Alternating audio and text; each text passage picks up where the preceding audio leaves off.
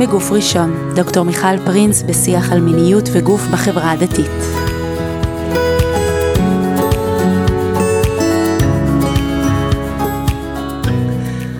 ברוכות וברוכים הבאים לפרק נוסף של הפודקאסט בגוף ראשון.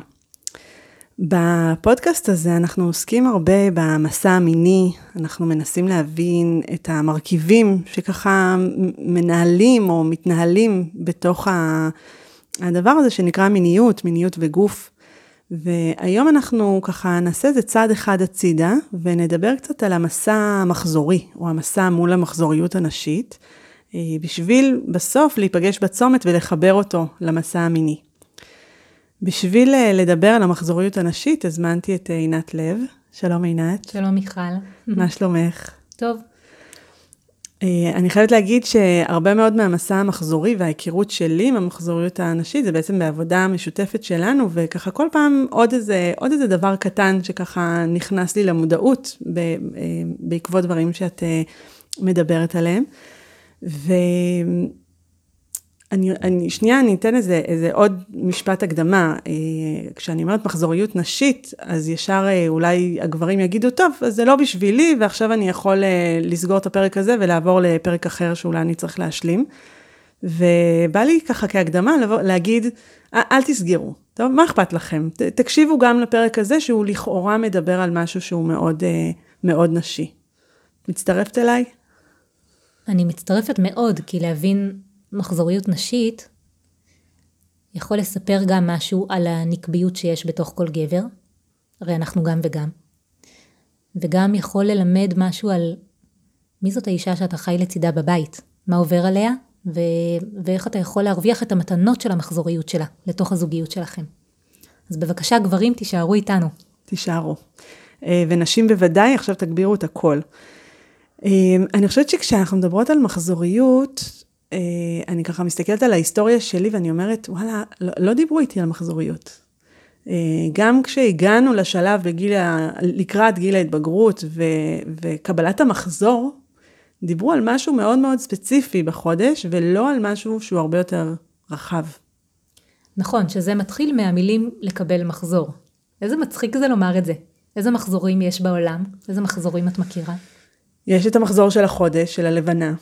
נכון. יש אה, מחזור של אה, אה, אור וחושך, של בוקר, ו...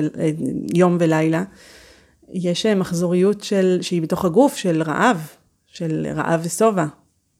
נכון, ויש עוד הרבה, כן? מחזור עונות השנה, מחזור החיים והמוות. המילה מחזור היא בעצם משהו שחוזר על עצמו, וכשנסתכל על זה אה, לרוחב אפשר לראות שאלוהים ברא את העולם באנרגיה מחזורית, כן? אה, הוא דיבר בשפה מחזורית, או, לפ... או גם בשפה מחזורית. אז להגיד לקבל מחזור, אין לי בעיה שתמשיכי להגיד את זה, אבל זה טעות בעברית, אנחנו מקבלות וסת. וסת היא פרק אחד מתוך מחזור שלם. ומחזור הוא סך כל הימים בין היום הראשון של הווסת ליום לפני הווסת הבאה. יש לנו, יש לנו פה חודש, המחזור הוא חודשי. אבל גם שם, נניח שינינו את הטרמינולוגיה, והתרגלנו להגיד וסת, או שאנחנו מקבלות וסת, אבל עדיין אנחנו לא מקבלות שום מידע על כל מה שקורה לאורך החודש. זאת אומרת, באמת המופע המרכזי והבלעדי והיחידי שמקבל תשומת לב תרבותית, זה אותם ימים אה, בחודש שבהם את אה, מקבלת וסת. נכון, אה, אולי כי אה, אין לנו ברירה, אנחנו לא יכולות להשתיק את זה, צריך לעשות עם זה משהו, כן? אפשר להשתיק את זה, לפי הפרסומות מגיע שם איזשהו משהו כחול, ואת נכון, כחול, יכולה להמשיך נכון. מה שעשית ועדיין לעשות התעמלות קרקע ולקבל מדליות. נכון, את צודקת, נכון. אם תקני את הפרסומות עד הסוף, אז גם את זה אפשר להשתיק, אבל אפשר גם להגיד שהפרסומות מדברות בעיק... לא בעיקר רק על וסת, כי הן מאוד עסוקות בלהשתיק אותה. ושאר החודש לכאורה לא צריך להשתיק אותו כי אפשר להתעלם ממנו, הוא כאילו לא קיים. ואנחנו רוצות לדבר היום על משהו שהוא הרבה יותר אה, עדין, מדבר בשקט, ו... ולכן גם מאוד עוצמתי. כן, אני, אני תוהה, אני כבר עם סימן שאלה למדבר בשקט, אני חושבת שאולי לפעמים הוא מדבר נורא בקול, אבל אנחנו לא מקשיבים לו. כן, אפשר להסתכל על זה משתי זוויות, נכון. כן. נכון. אז, אז בואי, בואי נדבר על, על מחזוריות הזאת. מה, מה יש בה? מה, מה כל כך מיוחד בה? את יודעת, בא לי להגיד לך משהו לפני זה. בא לי לספר לך על היום הזה שבו, לפני יותר מעשור אני חושבת, כתבתי תזה על קבוצות הכנה ללידה, ואני לא זוכרת אפילו מה קראתי, שפתאום הפיל לי איזה אסימון, והלכתי לבן זוג שלי ואמרתי לו, שמע קטע, אתה מתנהל בשפה שהיא שפה לינארית. ואני מתנהלת בשפה מחזורית, אבל איכשהו כל החיים שלי אני מנסה להיות לינארית כמוך, ומרגישה כישלון כל פעם שאני לא כזו.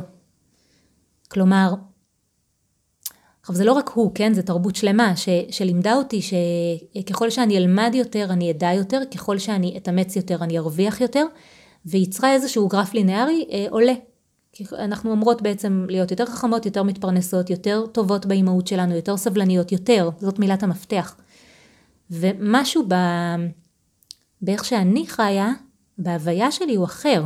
אז כל פעם שאני לא ביותר הזה, אני מרגישה נורא, אני מרגישה כישלון.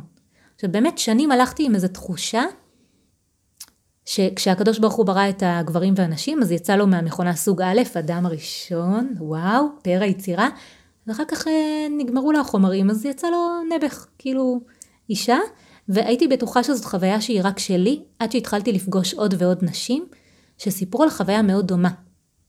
אה, התחתנתי, אני חיה פה עם גבר, ואומרת לעצמי, וואי, אני בחיים לא אצליח להרגיש כמוהו, אני בחיים לא אצליח להיות יציבה כמוהו.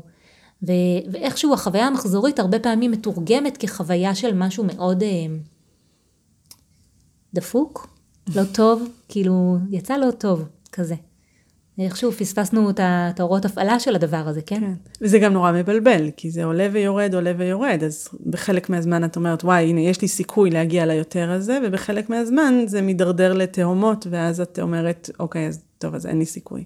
נכון. את יודעת, בהקשר הזה עולה לי פתאום, שרבי נחמן כותב, שמי שרוצה ללך בדרכי התשובה, צריך להיות בקיא ברצו, בקיא בשוב, כן? Mm-hmm. כלומר, הוא אומר, אל תדמיינו לכם, אתם בעלי התשובה, כולכם בעלי התשובה, כולנו, שאנחנו מיום ליום נצליח יותר להקפיד במצווה שהחלטנו עליה.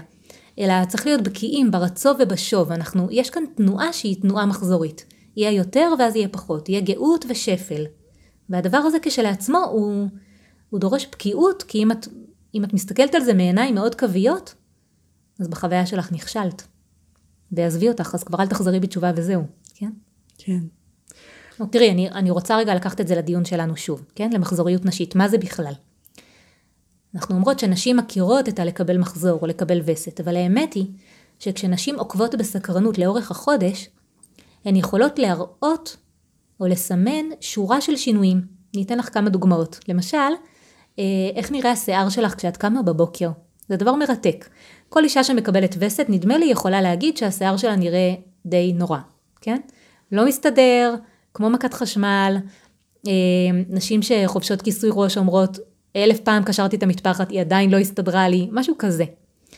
ויש ימים בחודש, ימים אחרים, שהשיער נראה מעולה, גם אם לא חפפתי מאיזה שמפו, כן, מפורסם. והוא מריח טוב, והוא מסודר, והוא מבריק. האור, איך האור נראה? יש ימים שהוא כזה יותר מחוצ'קן או יותר אפור, ויש ימים שאת פשוט זורחת. כמה מחמאות את מקבלת. נכון? יש ימים שאנשים, את פשוט נכנסת לחדר ואומרים לך, וואו! קרה משהו. קרה משהו, כן? ואת לא יודעת, כאילו, אה, חשק מיני. זה גם איזה מיתוס כזה, שחשק מיני אמור להיות לנו כל הזמן. איזה שטות. הוא בא והולך, יש ימים שהוא בשפל, יש ימים שהוא אה, יושב כאן ומחכה לאיזה תשומת לב. אה, כמה סבלנות יש לך לאחרים? כמה את בכלל מעוניינת לטפל באחרים? או כמה את רוצה לטפל בעצמך? כמה את מרוכזת כשאת מתפללת? או עושה מדיטציה? כמה הגוף שלך גמיש? איך נראית היציבה שלך? אלה רק קצת מתוך שורה ארוכה מאוד של פרמטרים. אה, נשים ששרות יספרו לך שהמנעד הקולי שלהן רחב יותר בימים המבייצים מאשר בימים של הווסת, עד כדי כך שזמרות אופרה ברוסיה אה, לא שרות בזמן הווסת שלהן. כן? הן לא יכולות להגיע לקול הגבוה הזה. עכשיו באמת, אם רגע ניקח את כל הפרמטרים האלה ונשים אותם על איזשהו סייקל, על מחזור, אז אפשר לראות שיש שני אירועים מאוד דומיננטיים במהלך החודש, במהלך המחזור. אחד זה הווסת, שאי אפשר להתעלם ממנה, היא בחוץ, והאירוע השני הוא הביוץ, שהוא זה שמחולל את כל הדרמה הזו, שבעקבותיה תגיע או וסת או הריון.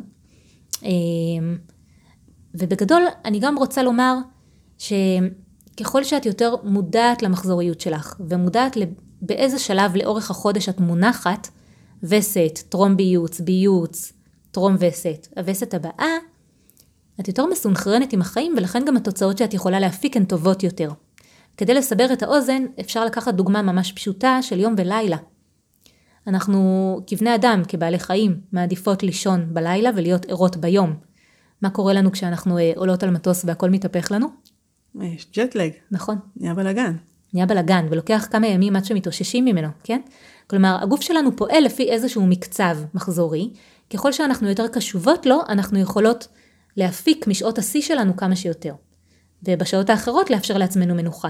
וכשאני יוצאת מתוך המחזוריות של יום ולילה, של חושך ואור, של ביוץ ווסת, אני מפספסת משהו מאוד מאוד גדול.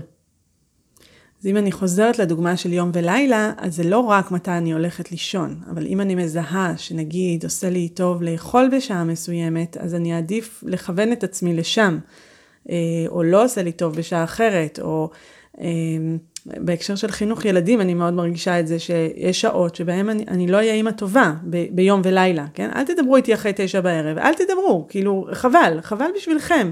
אז אם אני מודעת לזה, אני יכולה למנוע הרבה מאוד תסכול, גם מהם וגם ממני. נכון.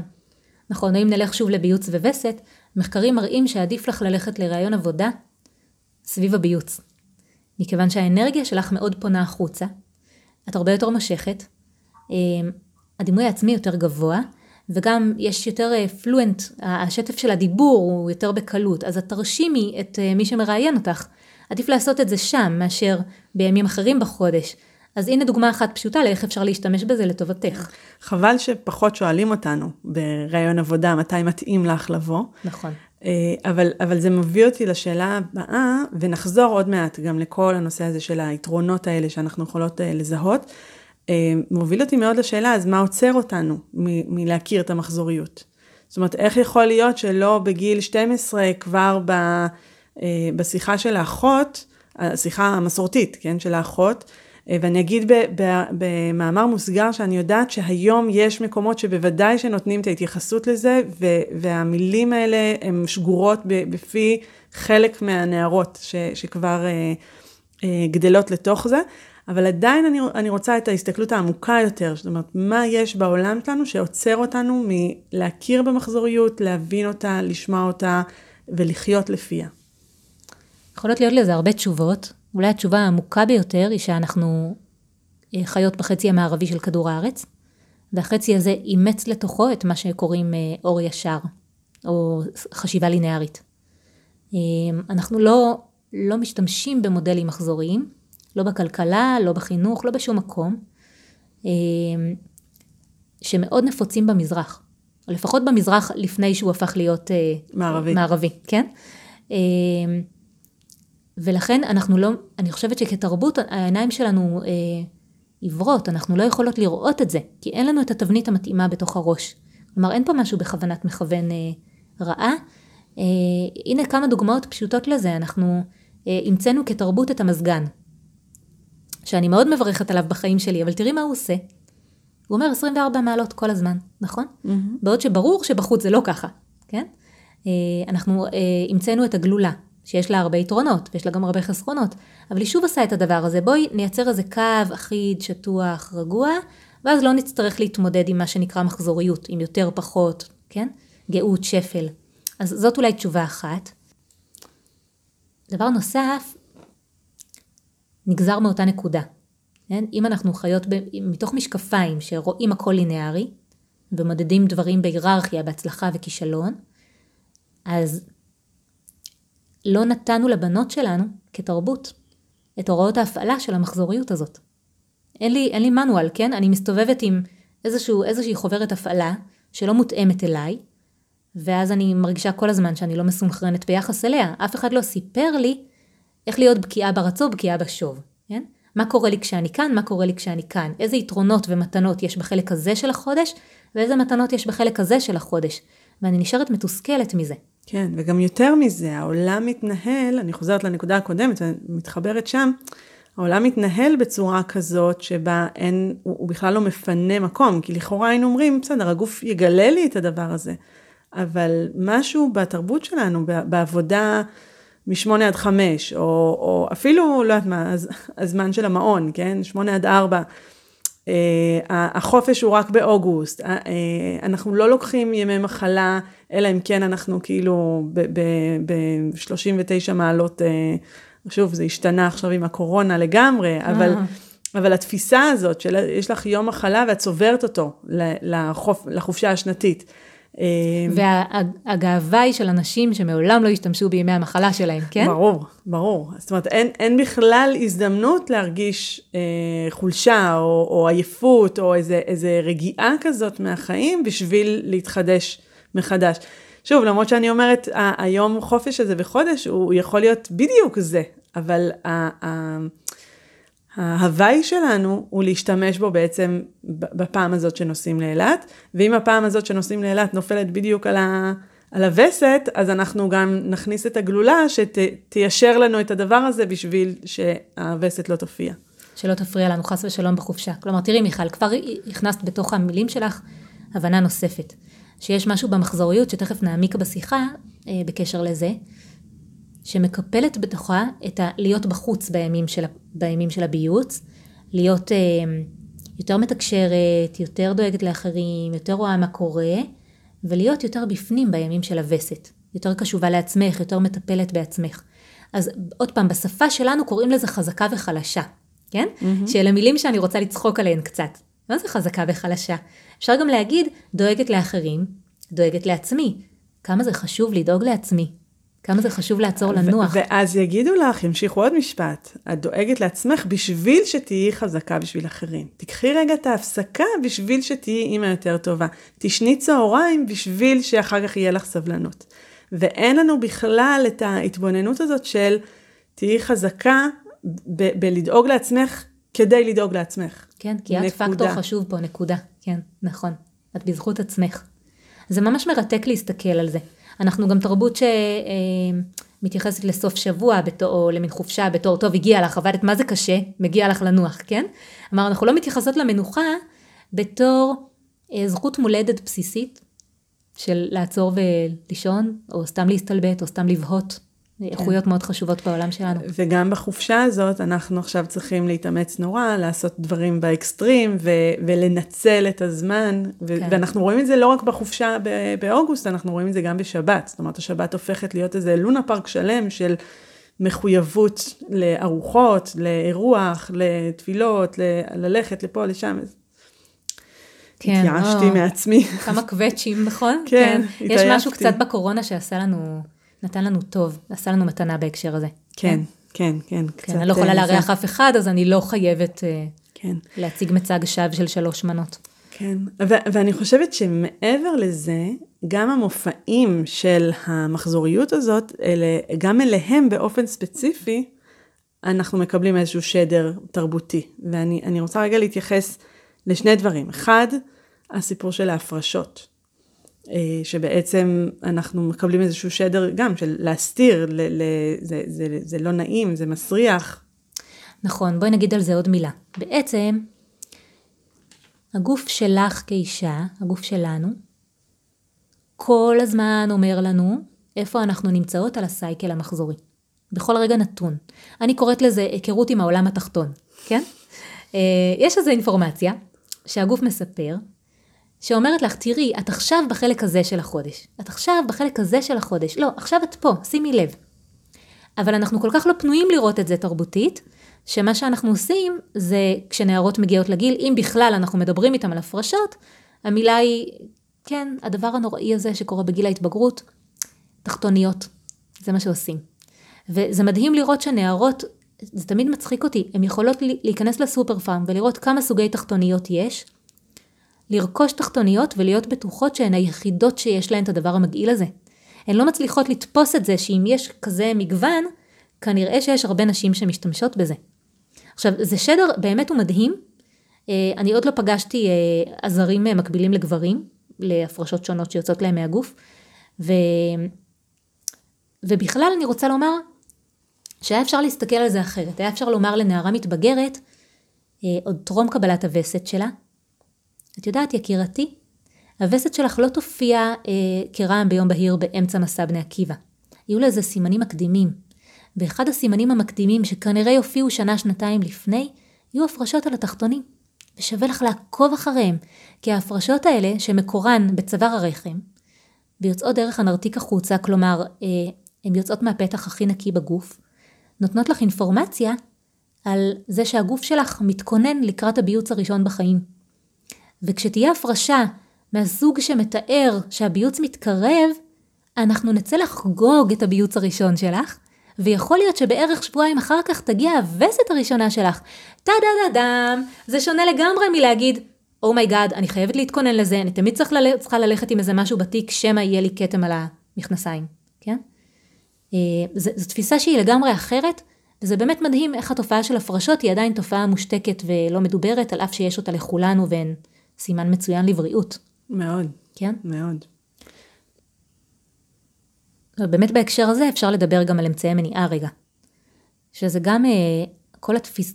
התפיסה של אמצעי מניעה הורמונליים היא תפיסה אנטי מחזורית. כלומר, היא יוצאת מנקודת הנחה שהאישה פוריה כל הזמן. מה זה פוריה כל הזמן? יכולה להרות בכל רגע נתון בחודש. אין שקר גדול מזה. יש לנשים מספר מצומצם של ימים בחודש, בואי נגיד בערך שבוע, שבזמן הזה זרע יכול לפגוש ביצית או להמתין לביצית עד שהיא תשתחרר כדי, כדי ליצור הפריה. עכשיו, אם אני חושבת שאני פוריה לאורך כל החודש, מה אני צריכה לעשות כדי למנוע הריון? למנוע אותו כל החודש, נכון? או תקופה מאוד ארוכה בחיים. אבל אם אני מבינה שאני מחזורית, כלומר, יש שבוע בחודש שבו אני פוריה, אבל בשאר החודש, שלושה שבועות נוספים, אני לא, אז כל מה שדרוש לי זה לגלות מתי קורה השבוע הזה, ובשבוע הזה למנוע הריון. או בשבוע הזה לקיים יחסים כדי להרות, אם זה מה שאני רוצה. שוב נלך לאותה, לאותה מחשבה, כן? אין שום סיבה לקיים יחסים כל יום, או יום כן יום לא, יום כן יום לא, כדי סוף סוף להגיע למצב הזה שבו ניכנס להיריון. אפשר לזהות מתי את מבייצת ולהשתמש במידע הזה. שזה מידע קריטי, הייתי אומרת. נכון. זאת אומרת, מרגע שאישה נכנסת לעולם או לגיל או, או, או בכלל לפעילות אה, שקשורה לפוריות, היא צריכה לדעת את כל הדברים האלה. אה, ובעצם בפועל מה שאנחנו מקבלים, אם אני מתייחסת לחברה הדתית, אנחנו כבר בשלב, עוד לפני שהיא נכנסה לעולם של קיום יחסים, כבר חודשיים קודם אומרים לה, תסדרי את המחזור. וכשאת אומרת אין שקר גדול מזה, את, אז, אז הנה עוד שקר שמתווסף. זאת אומרת, ה, תסדרי את המחזור, עצם המונח, אני לא, אני, אני חייבת להגיד פה, אני לא נכנסת לאף אחת ולאף החלטה שמישהי תקבל מה לעשות לפני החתונה כדי למנוע אפשרות של חופת נידה. ממש, זה, זאת לא הכוונה שלי. אבל אני רוצה שבעצם זה שאנחנו מניחות פה את המונח הזה, לסדר את המחזור, אנחנו, זה אוקסימורון, זה, זה, זה שני דברים שהם, הם, זה לא קשור. נכון, לא צריך לסדר שום דבר, כן? או גם אם החלטת לסדר את המחזור כדי שלא תהיה לך חופת נידה, כדאי שתדעי שמה שאת עושה כרגע זה להשטיח את המחזוריות שלך.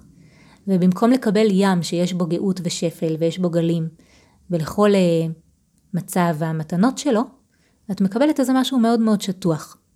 שבו גם, גם אז הסיכוי שלך, ברגע שאת מתחילה עם אמצעים מניעה הורמונלי, הסיכוי שלך להבין באיזה שלב את נמצאת בחודש קטן משמעותית, כיוון שמה שהם עושים, אמצעי מניעה הורמונליים, זה ממש להשטיח את העקומה. כן. אם זה לא בהקשר של קורונה, זה לא רעיון טוב. כן. ושם, שם אני, אני מאוד רוצה שנישאר ב, בשיח העקרוני, שוב, לא בשיח הפרקטי של מה כל אחת תבחר לעשות. אני רוצה להישאר ברמה העקרונית, שבעצם הנגישות לידע הזה, הנגישות למידע הכל כך קריטי של מה זה המחזוריות הנשית ואיך היא משרתת את החיים שלנו ואת העמקת הידע שלנו על עצמנו, היא בעצם אה, נלקחת מאיתנו.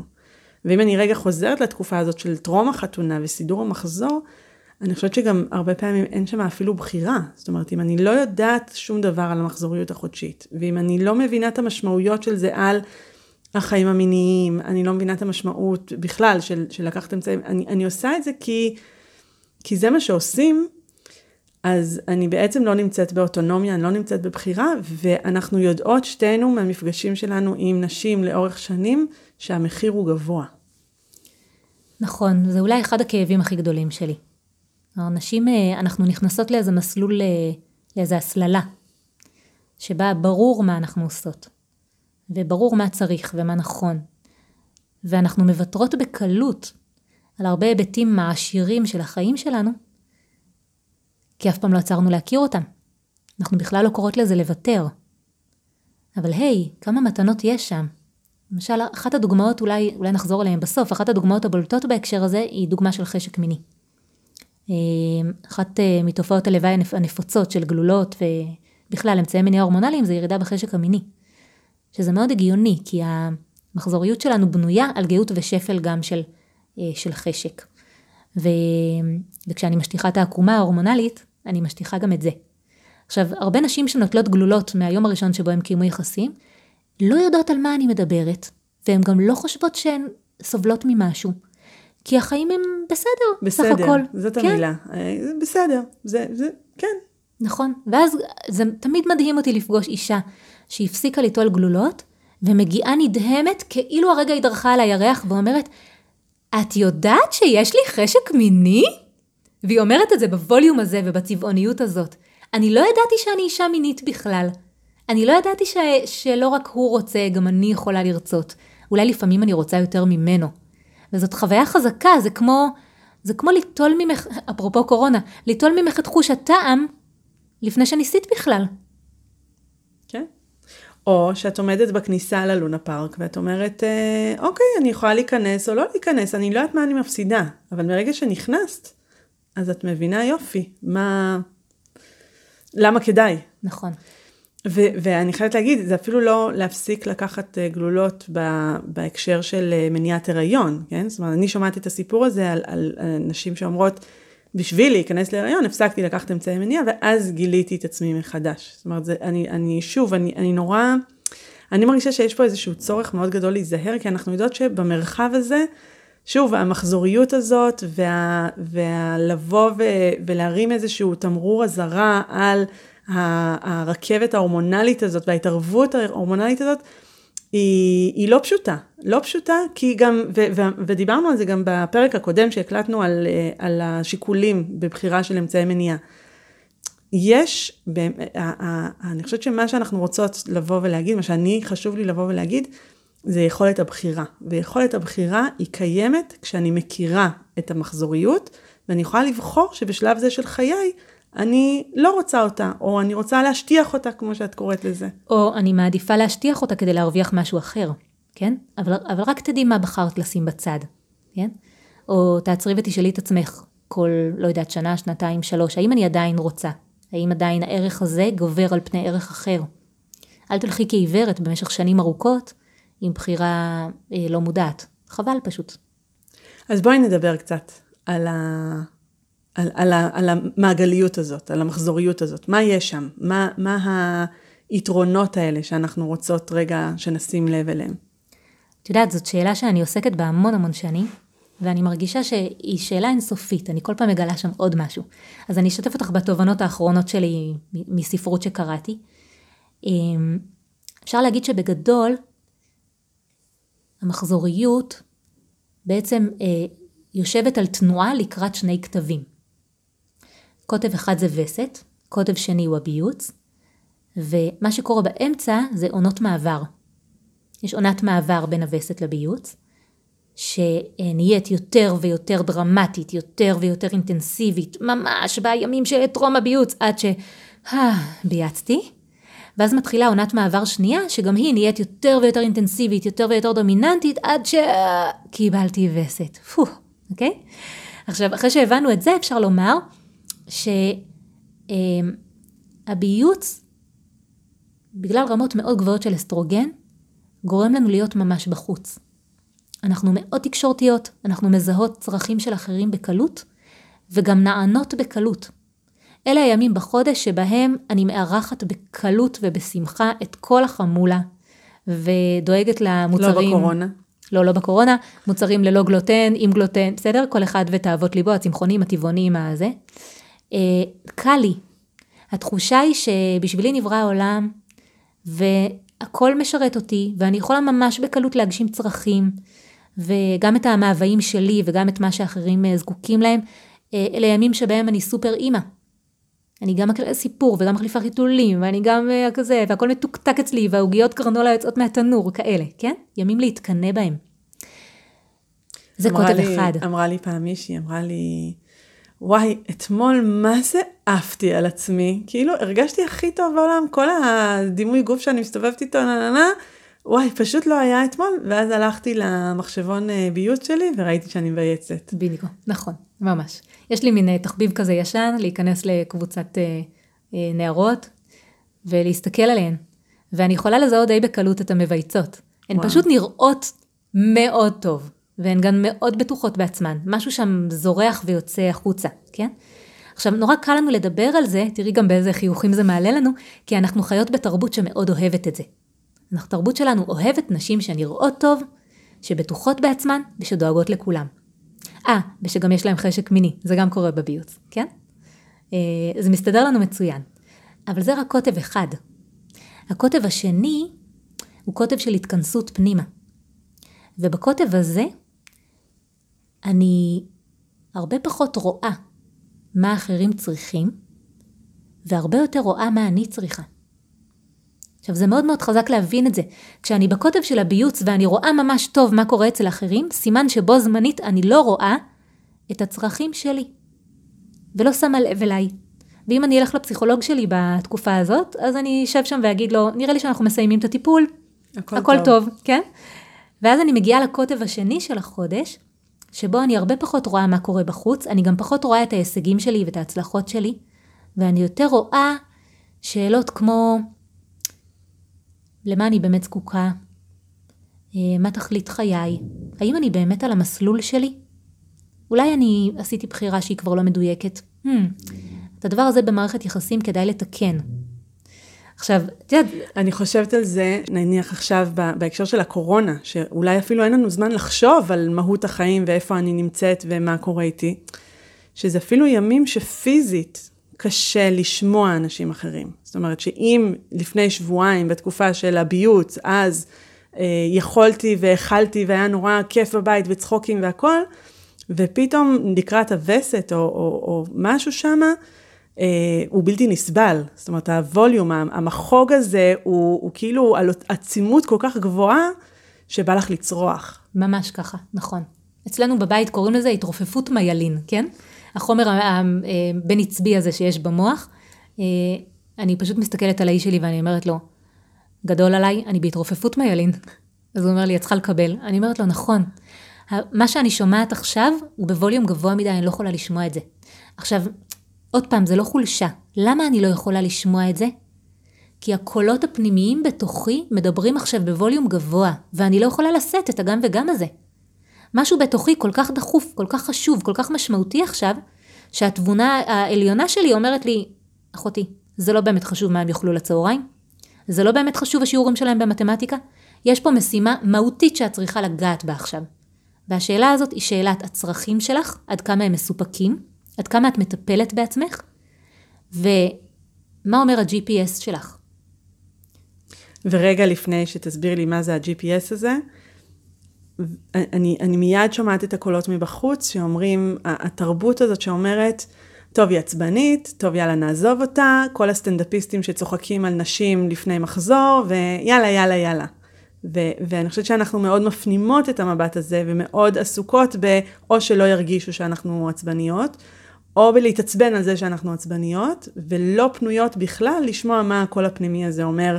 שנייה רגע, יש משמעות לשלב הזה בחודש שהוא יכול לגלות לי משהו מאוד עמוק על החודש כולו, משהו שאולי יכולתי לכסות עליו במשך כל החודש, והנה עכשיו הוא צף ועולה ואומר, בואי אל, אל תתעלמי. כאילו, אני חושבת שזאת בדיוק ההזדמנות. נכון, זאת המשגה מצוינת מה שעשית כאן. אנחנו כל כך מפנימות את הקול הזה, שאנחנו לא עוצרות לחשוב. עכשיו, זוג שמבין, הנה הגברים, כן? זוג שמבין שכשהאישה נמצאת במצב הזה, הטרום ויסטי, מה שהתרבות שלנו קוראת אה, PMS ועסוקה ב... ל, ל, לא יודעת, לטפל בזה בכל מיני צורות. אמ, זוג שמבין שעכשיו האישה הזאת דולה אינפורמציה מדויקת, חדה כתער, על מה קורה בינינו, או על לאן אנחנו הולכים, או מה קורה עם הילד הזה, תסתכל עליו רגע, אתה רואה שמשהו שם צריך. הוא יכול להשתמש בזה. ואז הגבר גם לא מחזיק איזה עמדה של, טוב ממי, עוד מעט זה יעבור לך, תזרח השמש, אלא העמדה של, אני ממש רוצה לשמוע מה את אומרת. את אומרת כאן פנינים משמעותיות על הזוגיות שלנו, או פנינים משמעותיות על עצמך. ובהקשר הזה אני רוצה להגיד לך משהו על GPS, כן? מה עושה ה-Waze? איבדתי את דרכי באמצע תל אביב, מה היא אומרת לי? מחשבת מסלול מחדש, כן? נכון? זה מה, ש, זה מה שקורה לנו בטרום וסת. העונה הזאת, הכמה ימים שלפני וסת, אלה ימים שבהם אה, המוח משחרר הורמון שנקרא FSH. השם שלו לא באמת חשוב, אבל מה שההורמון הזה אה, אחראי עליו בין השאר, זה על רמת אינטואיציה מאוד גבוהה. וההורמון הזה מבקש ממך, יקירתי, חשבי מסלול מחדש. באופן מסורתי, מה שהיינו אמורות לעשות, זה לצאת יומיים שלושה לפני הווסת אל האוהל האדום, לשבת בו עם כל החברות שבמקרה גם, או לא במקרה, מקבלות וסת באותו זמן, ולטפל בעצמנו. לקלוע עצמות בשיער, למרוח שמן קוקוס על הגוף, לאכול נזיד עדשים, לרחל על כל העולם ואשתו, ולצאת שמחות ומאושרות ללכת לטבול ולחזור לחיים. ואנחנו לא עושות את זה. ואז אה, התבונה המחזורית שלנו, שמרגישה שהיא לא קיבלה הזנה והיא לא קיבלה הקשבה, מתחילה לצרוח. לצרחות האלה קוראים בתרבות שלנו PMS וכאבי מחזור. עכשיו אני רוצה להגיד לך מה תגידי לי, כן? יאללה. השאלה הבאה שתשאלי אותי כמובן, זה בואי אחותי, אין מצב שאני יושבת שבעה ימים באוהל האדום, כן? אני אישה נשואה, אני מגדלת ילדים, אני עובדת, מה, כאילו, בואי. אה, זאת הייתה השאלה הקודמת כבר, עברתי אותה בראש. עברת אותה. עברתי אותה בראש, כי אמרתי, נכון, התרבות שלנו לא תיתן לנו את החופש הזה רגע ל... להקשיב לזה. ואם זה נופל על אה, יום שישי, אז בכלל, את, את לא יכולה לעצור לשנייה. כן, ובהקשר הזה אני רוצה להציע את מה שנקרא לעשות 1% מזה, כן? ואני אספר לך על זה סיפור מכונן ממש. אמ, יצא לי לפני הרבה שנים לשוחח עם אישה שסיפרה לי שהיא מאוד מוטרדת, כי כל חודש, ביום שלפני הווסת, היא אה, חווה דיכאון כל כך עמוק, שהיא הולכת לחלון והיא מדמיינת את עצמה, קופצת למטה. זה די מפחיד לשמוע תיאור כזה. ואני יכולה להגיד לך שגם אני בעצמי בוגרת אה, בית ספר לדיכאון, חוויתי כאלה, כאלה אפיזודות בחיים שלי, אני מכירה את זה מקרוב, ומאוד הסתקרנתי, וגם מאוד רציתי לעזור לה. ושאלתי אותה מה עובר לה בראש לפני שהיא הולכת לחלון באותו יום. זה יום אחד בחודש. והיא אמרה לי, אני קמה בבוקר ולא בא לי לקום בכלל, בא לי להישאר במיטה ולא לעשות כלום.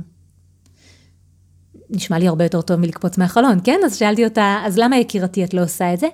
ואז היא סיפרה לי על אורח חייה המאוד מאוד תובעני, שלא אפשר לה ולו לרגע להישאר במיטה. וזה ממש סקרן אותי, מכיוון שזה שוב ושוב קרה ביום שלפני הווסת. עכשיו, אם נלך לתפיסה של את יצאת מדעתך, את משוגעת, עוד מעט תגיע הווסת, אז נגיד יאללה יאללה, אה, קחי ציפרלקס וזה יעבור. אבל אם נלך לתפיסה שאומרת, מה שקורה עכשיו זה תחשבי מסלול מחדש, תחשבי מסלול מחדש, כן? אז אני מבינה שיש שם איזו קריאה מאוד עמוקה שאומרת לה, את חייבת להסתכל אחרת על החיים שלך. ובהקשר שלה, אמ, נזכרתי בתיאור מופלא שיש בספר אגדות המוות ההפיך, שכתבה סימון המצליח חנוך, ספר משנה חיים, שבו היא מתארת שאישה יוצאת מהעורבה ורוכבת על הסוסה שלה, סוסת הנפש, מערבה, והיא רוכבת כל היום. אבל מגיע איזה שלב שבו הסוסה שלה אומרת לעצמה, mm, לא אכלתי כבר מלא שעות, לא שתיתי, גם לא עצרתי לנוח ולמתוח את השרירים, תקשיבי, תכף נגמר לי הסוס, כן? והיא פשוט מסתובבת ומתחילה לחזור לאורווה. ואז אני שרוכבת על הסוסה אומרת, רגע, אה, מה, מה, אחותי, מה קורה? אנחנו מערבה. אנחנו ננוח אחרי, אה, לא יודעת, אחרי האופק אנחנו ננוח. והסוסה שלי לא מקשיבה לי, היא מחזירה אותי לאורווה.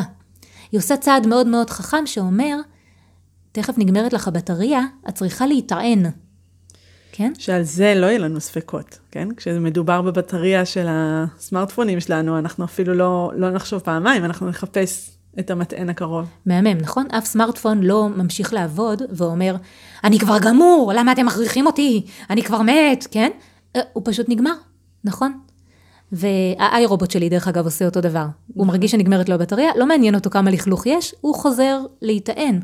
וזה מדהים, תבונת המחזורי, המכשירים האלה, שאנחנו מפספסות. אם אני אחזור לאותה אישה, אמרתי לעצמי, משהו בסוסת הנפש שלה, כל החודש סוחב, מגיע היום הזה שלפני הווסת והיא אומרת, די, אנחנו חייבים לעצור פה רגע, להיטען, אחרת את, את בכליה של כוחות הנפש שלך.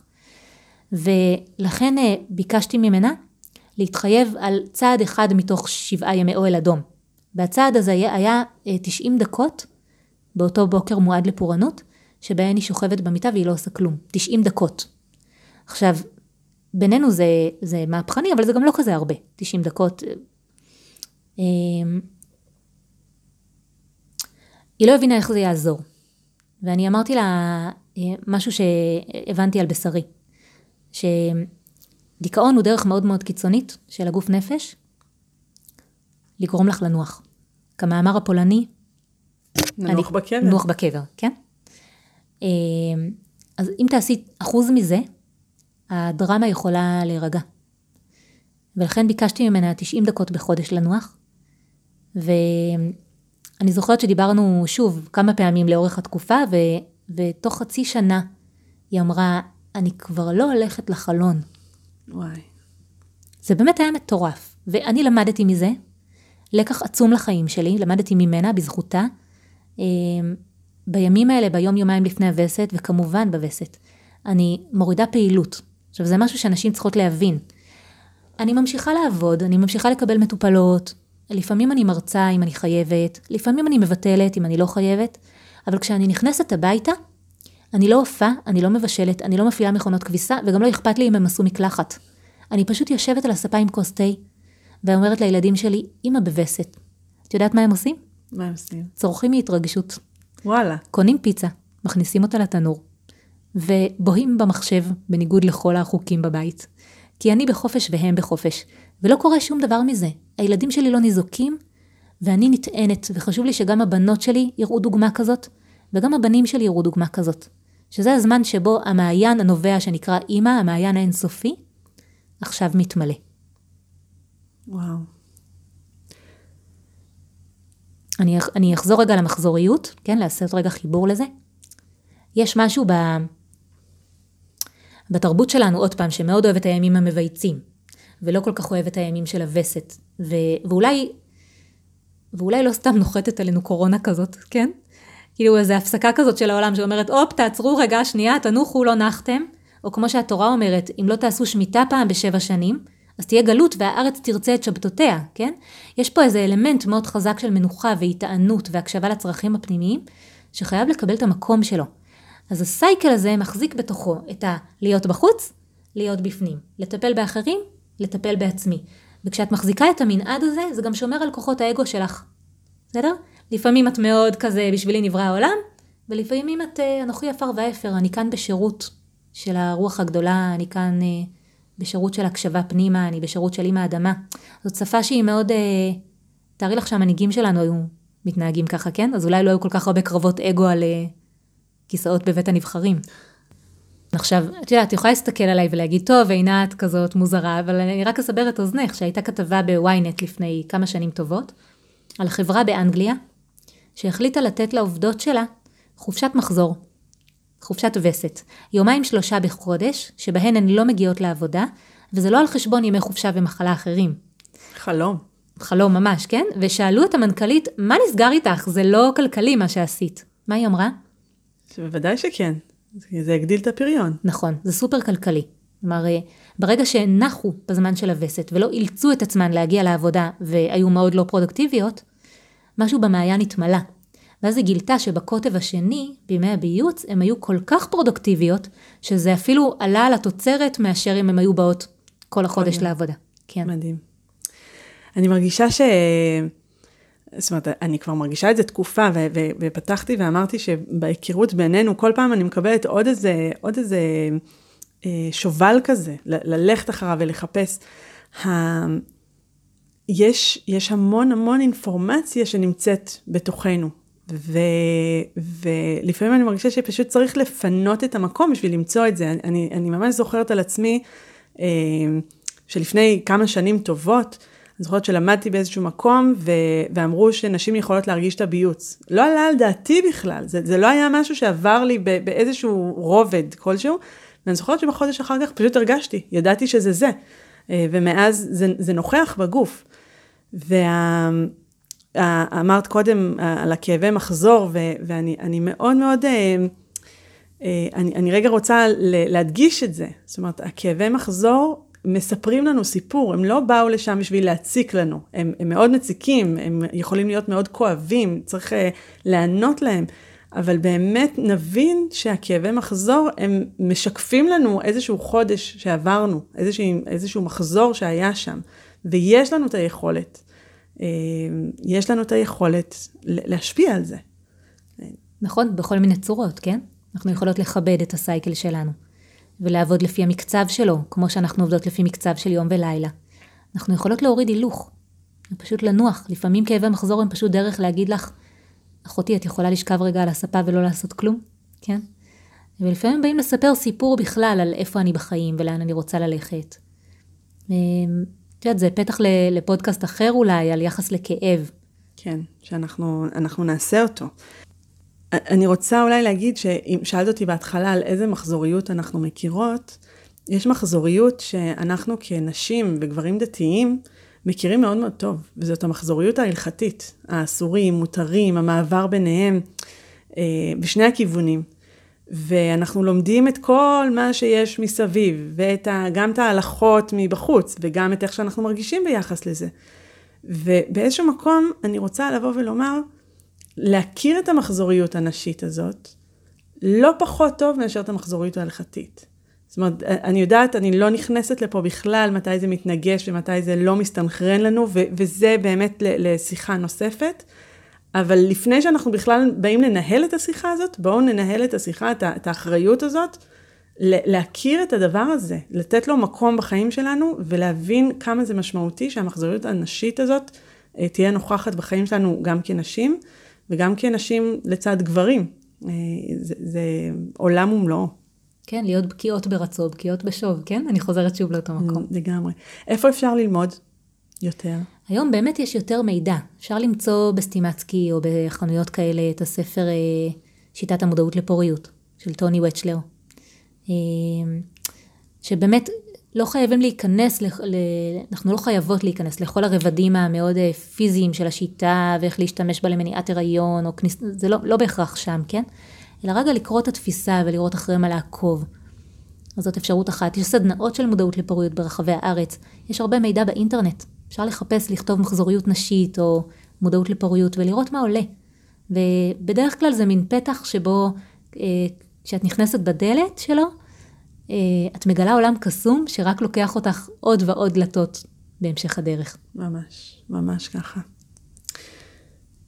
אני מקווה שהתעוררה הסקרנות, ואני רוצה להגיד תודה רבה לעינת, ממש על, על כל המידע העצום שככה אספת בדרך, ו, ואני חייבת להגיד גם על, על, על התלמידות שהעמדת בתחום הזה. אה, מרגישים את זה, מרגישים שמשהו משתנה. אני תודה רוצה... רבה. תודה מיכל. אני רוצה להגיד תודה לצופיה וינדיש, אה, שאיתנו בדבר הזה, במסע הזה, ותודה רבה לכם, המאזינות והמאזינים שנשארו איתנו פה. אה, אני מקו... בעיניי זה, זה לא פחות חשוב, הנוכחות שלכם אה, בתוך הדבר הזה, ואנחנו ניפגש בפרק הבא.